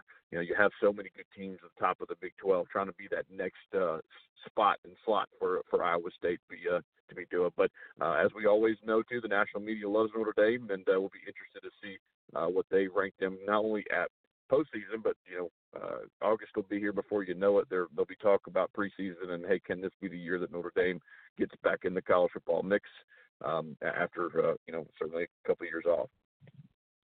Live right now, Ben Moore. Before we get you out of here, Ben, of course, if you have time this week, man, I don't know how much time you have to give us. We could use you every day of the week with football every day. I mean, this is almost like Christmas for us guys in the business that we're in. Of course, tomorrow, you guys being, of course, Georgia State going to be playing their football game tomorrow. They are now in the desert. They've nice and comfortable, if I'm not mistaken, but they're ready to get it on tomorrow. Tell us a little bit about it, man. How excited is that program out there to keep practicing? Is huge in so many ways. That's kind of one of the benefits that fans don't see, but the coaches definitely understand. But give us a rundown, a little pregame here. Again, we can get you tomorrow if you have time, but I'd love to kind of hear your thoughts while these guys are now locked in at the desert, ready to play this bowl game finally. Yeah, big one in the desert for the Panthers, facing the Wyoming Cowboys in the Nova Loans Arizona Bowl out in Tucson. The Panthers got out there on the 28th, I believe, went out and got to see some of the sights and sounds within the mountains there. I got to see some bull riding, I believe, last night, caught on social media, and the team practicing at one of the local high schools there. We'll play the game at Arizona Stadium, home of the University of Arizona Wildcats program, but face a very tough Wyoming team that has an SEC victory on its resume as well. They went into Missouri and beat the Tigers to open their season, so these two teams have an SEC win. Both are very run-heavy and want to run the football. Wyoming has one of the top run defenses in the country as well, so it's going to be strength on strength. I don't believe they've allowed a 100-yard rusher all season either. So quarterback Dan Ellington for the Panthers is still playing with a partially torn ACL. This would be his fourth game playing a partially torn ACL. Talked to some coaching staff members the other day, and they said that basically he looks strong, has done everything the trainer's team has asked for him to do, continue to build up the strength in his calf and his quad. Just still amazing that the kid's playing with the torn ACL, running around out there, passing the ball with some level of efficiency. Well, many people would be, certainly either had surgery or on a table. It makes me feel awful lately for sitting around as much as I have on the couch, during the Christmas and New Year holidays here. But pretty impressive. One of the best running backs in the group of five ranks as well, and Trey Barnett for Georgia State has almost 1,400 yards rushing. I'll be interested to see if Georgia State can get him off, get him a couple passes, in and out. And Wyoming has also struggled offensively throwing the football. So it'll be kind of a one-dimensional Cowboy, attack there. And they're down a couple quarterbacks. I believe they have had some injuries at their quarterback position as well. So if Georgia State's able to stop the run, they could notch their second ever bowl victory. And just a remarkable to see where that program has come. This is their 10th season of existence and seventh full season playing at the FBS D1 level. So to be a third bowl in 5 seasons is really, really impressive. And certainly. A launching point for this program if they're able to grab a victory on Tuesday afternoon in Tucson. Should be a good one there, Ben Moore, as always, man. What's going on with you guys? Give yourself an opportunity to give you a shout-out, a plug here, a chance to tell everybody how to find you guys. I'd imagine it's all bowl season right now, and you guys are locked deep and loaded. There is college basketball. We'll get to those guys here a little bit later in the week maybe, but it is all college football with everything going on. But a quick plug for you and your guys over there at 24/7 Sports. Yeah, absolutely. You can follow me at Ben Moore 24/7 on Twitter if you are so inclined. And we still have some guys who have yet to make a decision, yet to sign. For the 24/7 Sports Composite top 100 guys. Many have, of course, signed their letter of intent and are locked in. But we still do have the signing period coming up in February, first Wednesday in February. It used to be at what seemed to be like a national holiday. So we know that has moved up to one of the last weeks there in December, but there's still some decisions out to be made. There's still some schools that are trying to lock up a few more pieces, and as we also know, you have the transfer portal going on. So as these bowl games conclude, guys decide, hey, this isn't the place for me. Don't stick around. They're moving along, and finding new homes there, and the possibility of them, grabbing immediate eligibility. You really never know with the NCAA, and as you mentioned, college basketball is well underway. Conference play, for the most part, starts with the first of the year, so previewing that, most folks don't really pay attention to college basketball until after the college football final is done, and maybe even until after the Super Bowl with March Madness coming. But most teams have played in between 12 and 15 basketball games already, and the curse of the number one is certainly out there as well. As I think you've had 6 teams already who have been number one, and 5 of those already have lost. So it's a lot of fun. There's something going on, as you mentioned, every single day. Looking forward to the culmination of college football season, and as we know, recruiting never stops too. Once you get done with 2020, you're on to 2021 and talking about the best rising seniors in the nation. Well, I'll tell you what, Ben, it's going to be a big one here. We'll get into college basketball, I imagine, here in a week or so, maybe a few days away. We can maybe dabble in it a bit there, but, man, so much going on. We greatly appreciate it, as I mentioned it with Mr. Reginald Walker there, all that he's done. But, man, you've been with me almost, it feels like, since day one. It hadn't been that long, but it feels like it because you guys have jumped in here with us head first, and thank you so much. I do want to catch up with you. I'll send you some messages because I'd like to see you on here tomorrow with me. So just in case something happens, we want to wish you a happy new year. Be safe, but let's just hope the good Lord willing and the creek don't rise. We get you in here tomorrow on sunrise, and we can talk some more sports. That sounds like a plan, man. We'll catch up soon. Appreciate it. There you go, ladies and gentlemen. Take a quick break. Come back. We'll recap all the interviews. We'll look at some of the games today. There are football games today. Who knew? There are 3, maybe 4 big games in today, so we'll We'll talk about that here on the show. If you want to join us quickly, the number to call in for the rest of the show, 323-784-9681. Again, 323-784-9681. Call in, hang out, let's talk football 30 minutes away.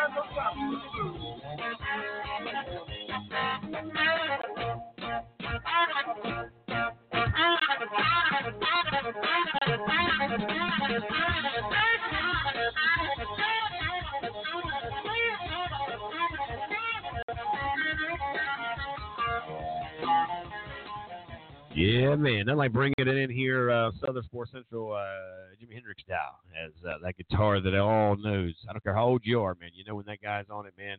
It's no doubt about it. It's a good time, and of course, it's a good time here. We do want to thank our hour one guest who joined us, Reginald Walker. He, of course, is one of many voices. One for Charlotte 49ers and the Gardner-Webb Bulldogs. Played his football days over at Penn State with We Are Penn State. That's right, the Nittany Lions, and played for Joe Paterno. Lived in Goose Creek for a little while. Learned that today. There's a nugget for you there. We had no idea when we got him in the other day that he spent some time here back in the day when Hurricane Hugo had rolled through the low country. It made, I think, landfall over there around McClellanville back in the 80s. Of course, that was also right after that was the great snowstorm that happened as well, which you've heard a lot, seen a lot of that right before Christmas. So, again, how small the world really is when we look at all the landscape that we've got in this beautiful world that we live in, but it's so small in the big picture of things. And I think that's kind of a lesson learned there overall in life. You know, your problems that you have today seem so big. Why? Because they're in front of you. But if you give them a little bit of time, give them a little bit of breathing room, if you will, they'll spread out. Things that happen, it's only big because it's in front of you. Give it some space. Let it work itself out. All right, there you go. With that being said, now we'll keep moving forward, and we'll look at some of the games that are happening today. We are going to get into the NFL conversation here, so if you're waiting for that, that's coming up here in just a few seconds, actually minutes away. There are now going to be 4 games here today. They'll start off at 12:30. You can check them out. The first one's on ESPN, Western Kentucky, Dalen Powell's very own Western Kentucky, and we've got another guy that's over there on this roster. Now, Dalen Powell played his days over at Summerville. And, of course, that was a lot of fun to watch what he was able to do as an offensive lineman. He commits and goes over to Western Kentucky. He's one of the only true freshmen that's played the entire season. That speaks volumes of Coach O, which Coach Nesbitt is the offensive line coach there. He's had a couple of offensive coordinators there that he's gone through at Summerville. Of course, Coach Joe Call that prepared him. And, you know, of course, then there's a Duncan that's on that staff. That's right, the other Duncan, Stephen Duncan, who played at Ashley Ridge. He's a quarterback over there. So there is some low country connections there to Western Kentucky. They'll play Western Michigan. The Battle of the Wild Wild West is going to happen over in Dallas, Texas. Game time, of course, is 12:30. It's going to be, they say, if I'm looking at this right, it's 38 degrees. I don't think that's accurate there, but nevertheless, and it's got a picture of a moon coming up. So yeah, it's probably still the evening temperature that they're going off of right now. It's really weird. Yeah, but it's a 12:30 kickoff there. But anyways, long story short, when you look at this one here, you look at the lines and all that. I don't really going to get into that one. I do expect this one to be a pretty good one. 8-4 taking on 7-5. It's going to be a good momentum builder for both programs. It's going to be an opportunity for both programs to go out and recruit a little bit more. They've practiced about 3 or 4 weeks more than other teams and colleges have because they've got extra time there. We'll watch and see what they do. The other matchup, watch this one. Now, there is 2 matchups between the SEC and the ACC. This one, a pretty big one here. This is the Franklin American Mortgage Music City Bowl. If there was a bowl I'd like to go to that's not a big bowl, this is one because it's in Memphis, Tennessee. Great music. Music City, yeah. Oh, man, great barbecue. Oh, it's almost a little bit of touch of heaven. And some college football while you're there at 4 o'clock today. That's going to happen at the Nissan Stadium. 45 degrees is what they're screaming, I believe, when kickoff is, if that's going to be accurate as well. Not sure if that is going to be the way it is, but I believe you look at this one, The line has Mississippi State 4.5 here in this one.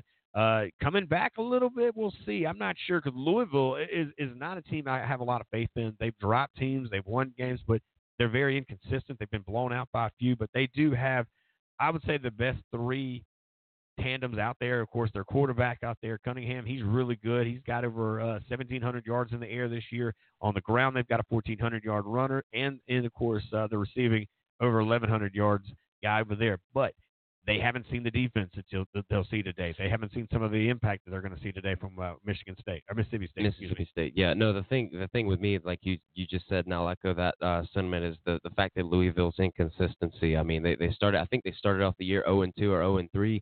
They go and win some games, and then there were some games that they lost that they should have won. There's some games that they lost that they should have won, one that they should have lost, and all the different statements you can give. Really, they are fortunate to be in a position where they are in a bowl game, because their season could have easily been 5-7, and we wouldn't be talking this discussion. Mississippi State would probably be playing another SEC foe in this game. But nonetheless, I'm really impressed to see what Cunningham does. Of course, Cunningham, the starting quarterback, Mikael Cunningham, he's a sophomore from Montgomery, so he's not going to be that far away from home. But like his stats right now, he's thrown 20 touchdowns. He's only thrown 5 picks, and he's so close to the 2,000-yard mark.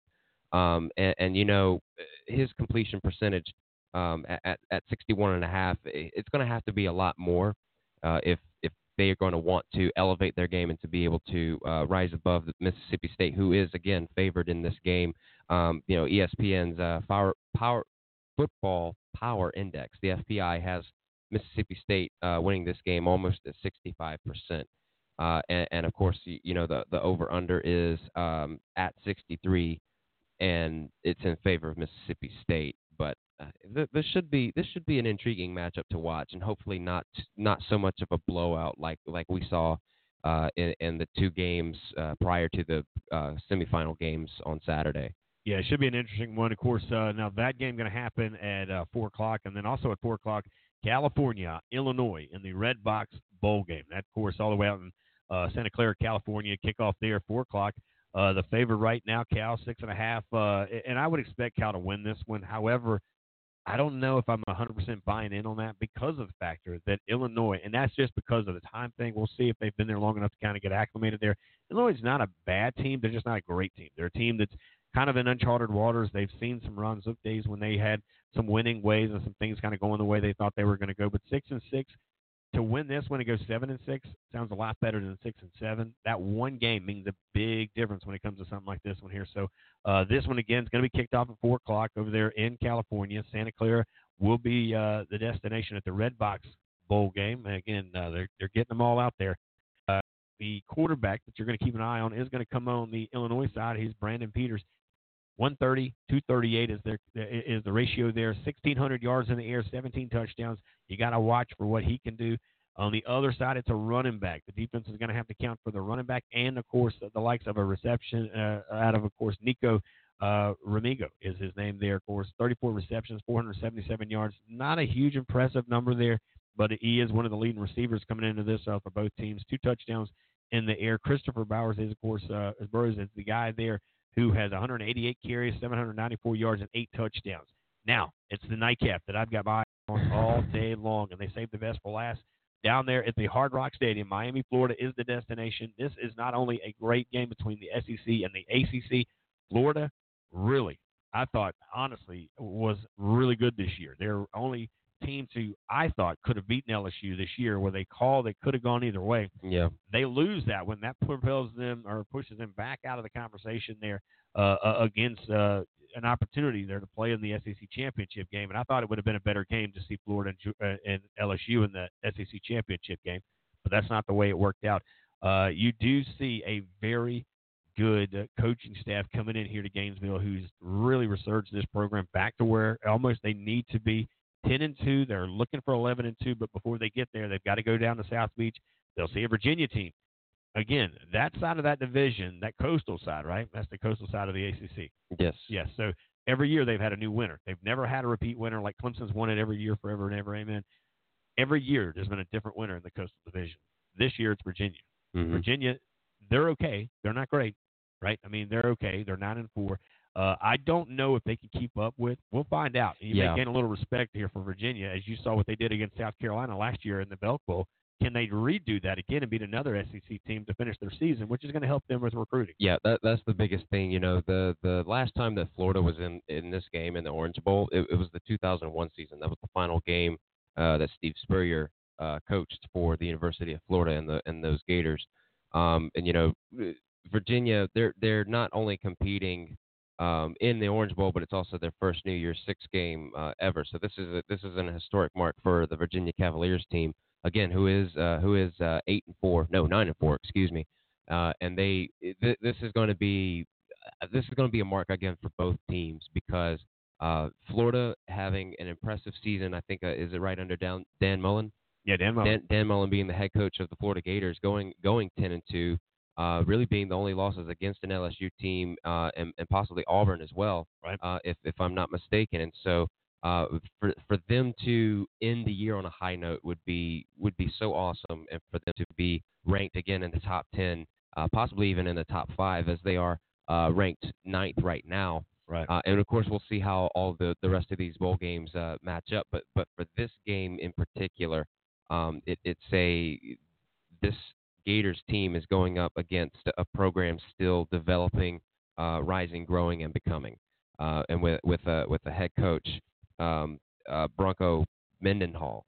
That's what he said, talking about his own team growing and becoming. Yeah, there's a lot going on, and to kind of correct you there, it's actually Georgia. They lost to Georgia. They did beat Auburn. They lost to Georgia, and they beat Auburn. Okay. They beat Auburn, right. They beat Auburn 24-13. They lost to Georgia 24-17 there. That was, of course, the world's largest cocktail party, Jacksonville, Florida. One of the great ones there as well during the season. That's another one on the list of games that I want to go attend, by the way. Yeah, that's got to be a checklist there. But, yeah, they did, of course. They were the closest team to almost beat an LSU team that's really good. But almost doesn't count, but anything and hand grenades and horseshoes, and neither one of those are played on a college football field. Close only counts in horseshoes, hand grenades, and slow dancing. There you go, slow dance. I didn't have the slow dancing. They ain't like that. I was years ago.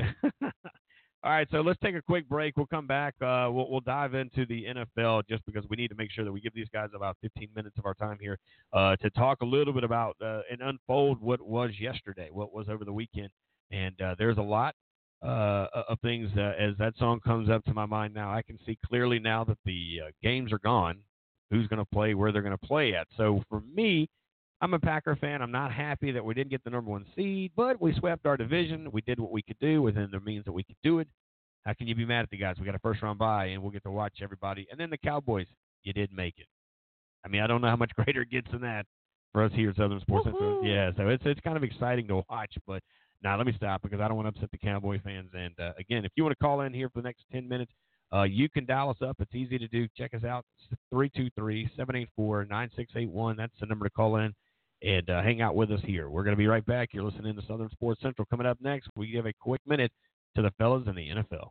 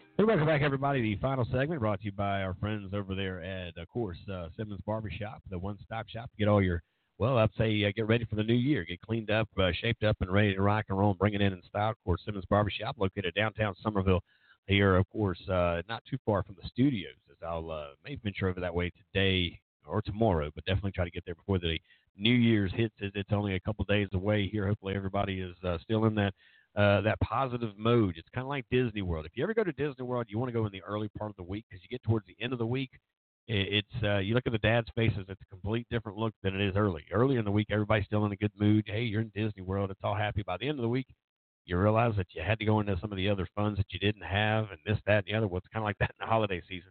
It's a kind of a quick, like, oh, boy, here we go. We got to get back in check here. But we're going to stay in check as we'll break down what's happened and where we are with things. It is a done deal, by the way. The Packers, of course, as we mentioned last week, won their division. They sit nice and comfortably where they're at.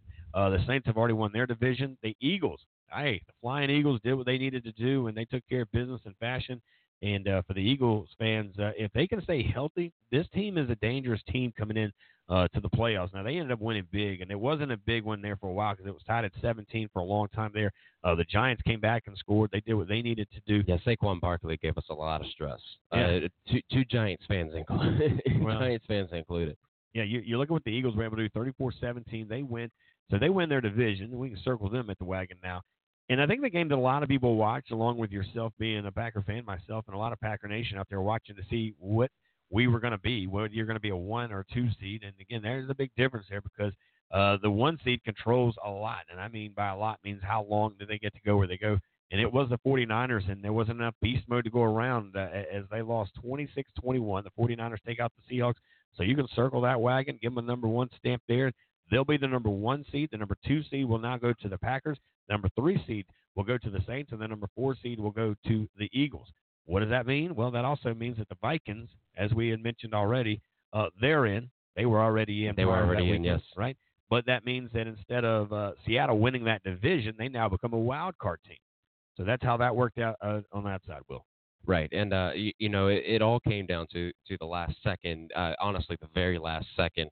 If anybody who watched the Packers game had a mini heart attack with watching the Packers really struggle against the Lions and their backup quarterback, and taking in a last second field goal in order to seal the deal and win the game for the Packers. And then, of course, the 2 games that mattered the most for the NFC East were of course the division games themselves.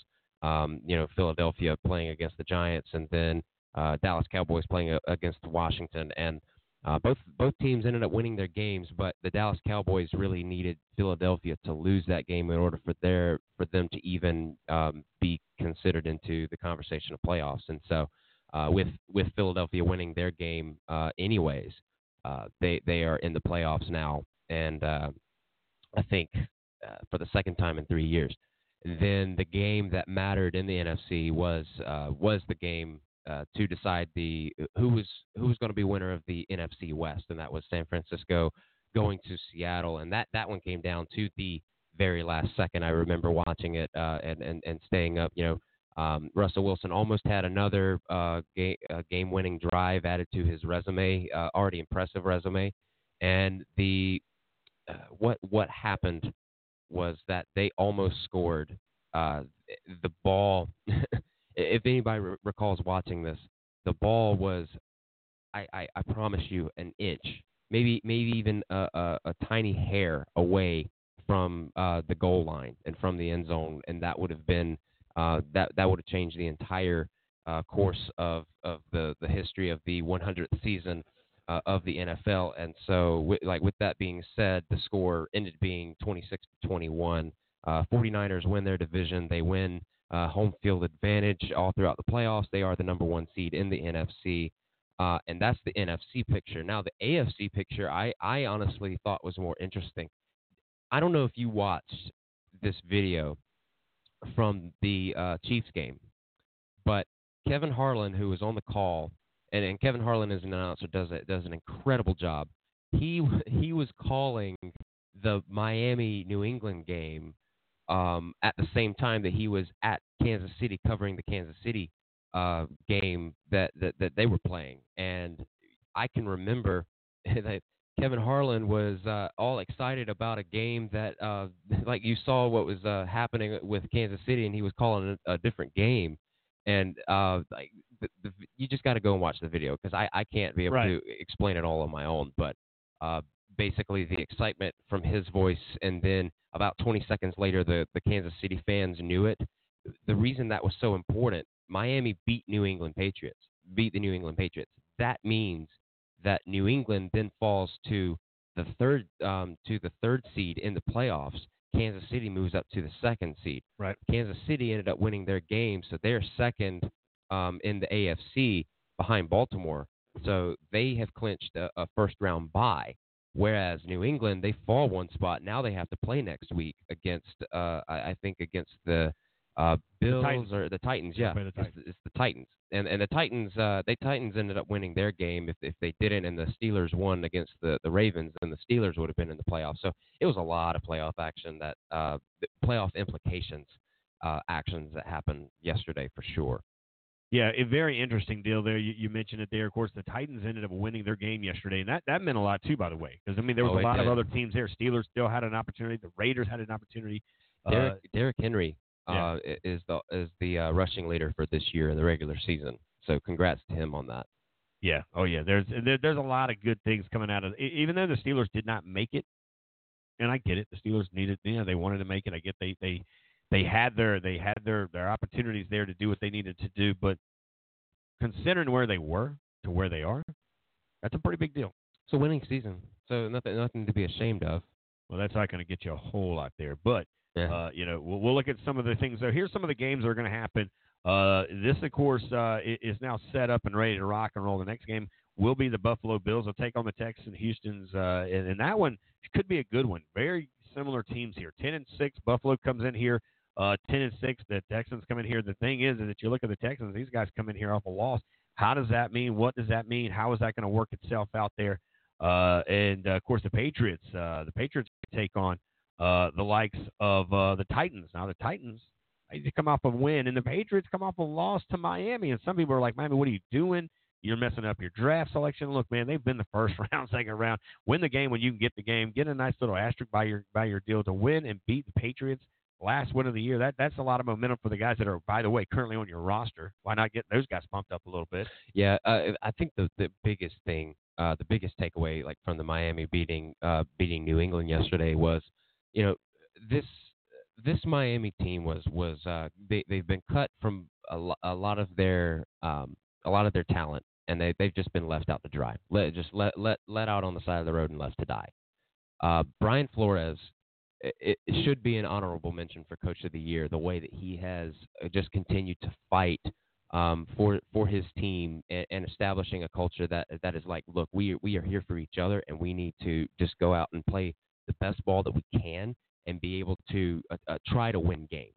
And, the front office staff at Miami, call it what you will, that they were planning to tank for Tua, or forget it all for Jake Fromm, or however that you wanted to look at it. They were wanting to get a franchise quarterback, and Josh Rosen was not their guy. And so they put Ryan Fitzpatrick back in, and Fitzmagic works his magic and throws a touchdown pass to the tight end with 17 seconds left or something, and then they end up winning their game.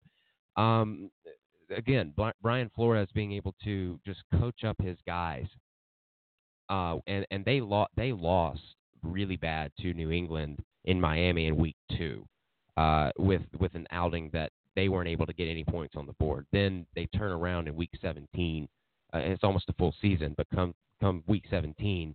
And they beat a New England team and knocked them down in the playoff picture.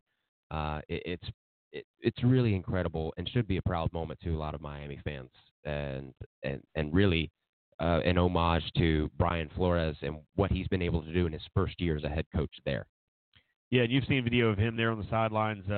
Tip of the cap to him, and what he's able to do is kind of win over, at least win that last game is a big deal there. So we look at those two games. That's a Saturday, January 4th, coming up this weekend. The Bills will play at the Texans. The Titans will play at the Patriots. And then on Sunday, you head to the NFC, where they'll take off. And the first game there is going to be on Fox. at 1:05 kickoff, Vikings at New Orleans. That's going to be a tough one for the Vikings, man. To win on the road is hard, but to win in New Orleans, even harder. Boy, New Orleans is going to be partying for quite some time. Superdome is loud. It's a loud spot. Yeah, and then at 4:40 on NBC, Seattle and the Eagles. Who's the battle of the birds there? Who's going to win this one?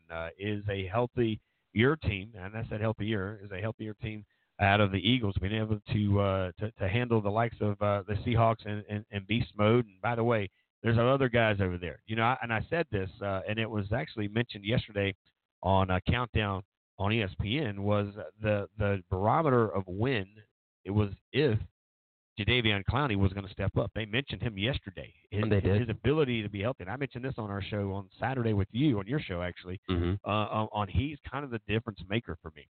Still is going to be the difference maker. He's got to get healthy. He's got to get in there. He's got to become a contributor, but also a threat. When he's a threat, he's a contributor just by the default. And the same, I said this too, same conversation, same team, just having beast mode on the field, you have to account for him. And they said that as well. Yeah, the Jadeveon Clowney, he's been battling a core injury all season, I think, and the way that the Texans mishandled him, and so then he got traded to the Seahawks, and he was a difference maker in that game for sure.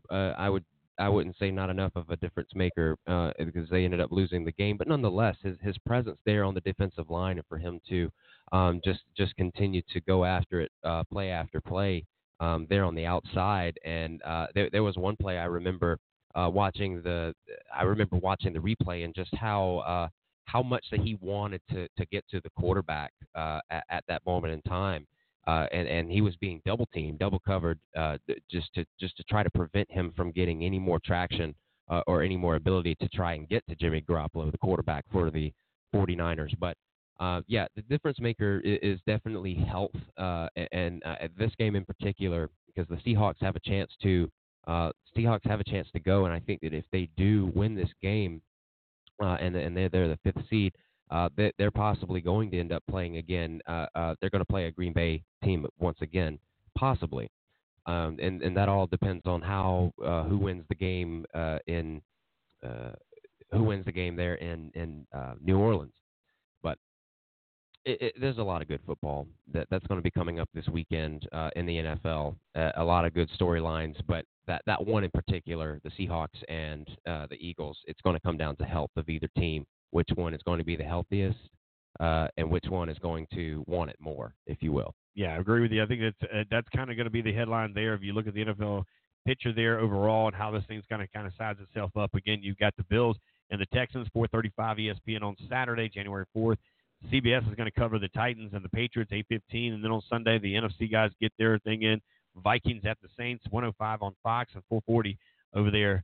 The time for a kickoff on NBC Sports for Seattle and the Eagles. Now, again, the winners will break all into that as well. But it has been a great show. We've enjoyed having you guys start off the Monday with us. We'll be back live tomorrow. I've got a beat writer that I think is going to check in from the Ohio State camp right there out of the state of Ohio on the campus of the Buckeyes here. It'll be a first-time guy, so it'll be a lot of fun. I tell you, we should reserve an entire half hour for him because there probably is a lot to talk about on that front. Be a lot of it. Do want to thank Reginald Walker here, of course, the voice of many there. He covers the Charlotte 49ers. He also covers Gardner-Webb, the Bulldogs, and he was a former player over there for Joe Paterno. He played for Penn State back in the day here, of course. Grew up, didn't know this, but grew up in Goose Creek. Went to, spent some time at Goose Creek. Don't know how long he was here, but he was here long enough to be a part of that Hurricane Hugo conversation. And I want to thank him for his time. He will join us again, I think, as early as Friday or as late as Friday. And then tomorrow we'll get back in here with Ben Moore. We'll talk some more with him from 24/7 Sports out of the ATL. He joined us in hour number 2. So want to make sure you get us a follow on Facebook at Southern Sports Central and on Twitter at SO Sports Central. Of course, you can continue to follow us all throughout the week. We'll be back live tomorrow morning at 7 o'clock. We'll let you know on the Wednesday show. We will do a Wednesday show. Just don't know the time frame yet. And that'll do it for today. So, Will, great job as always. We'll be back live tomorrow morning, 7 o'clock sharp, right here on Blog Talk Radio. On behalf of myself, Richie Altman, that is Will Porter saying so long, so farewell, and God bless.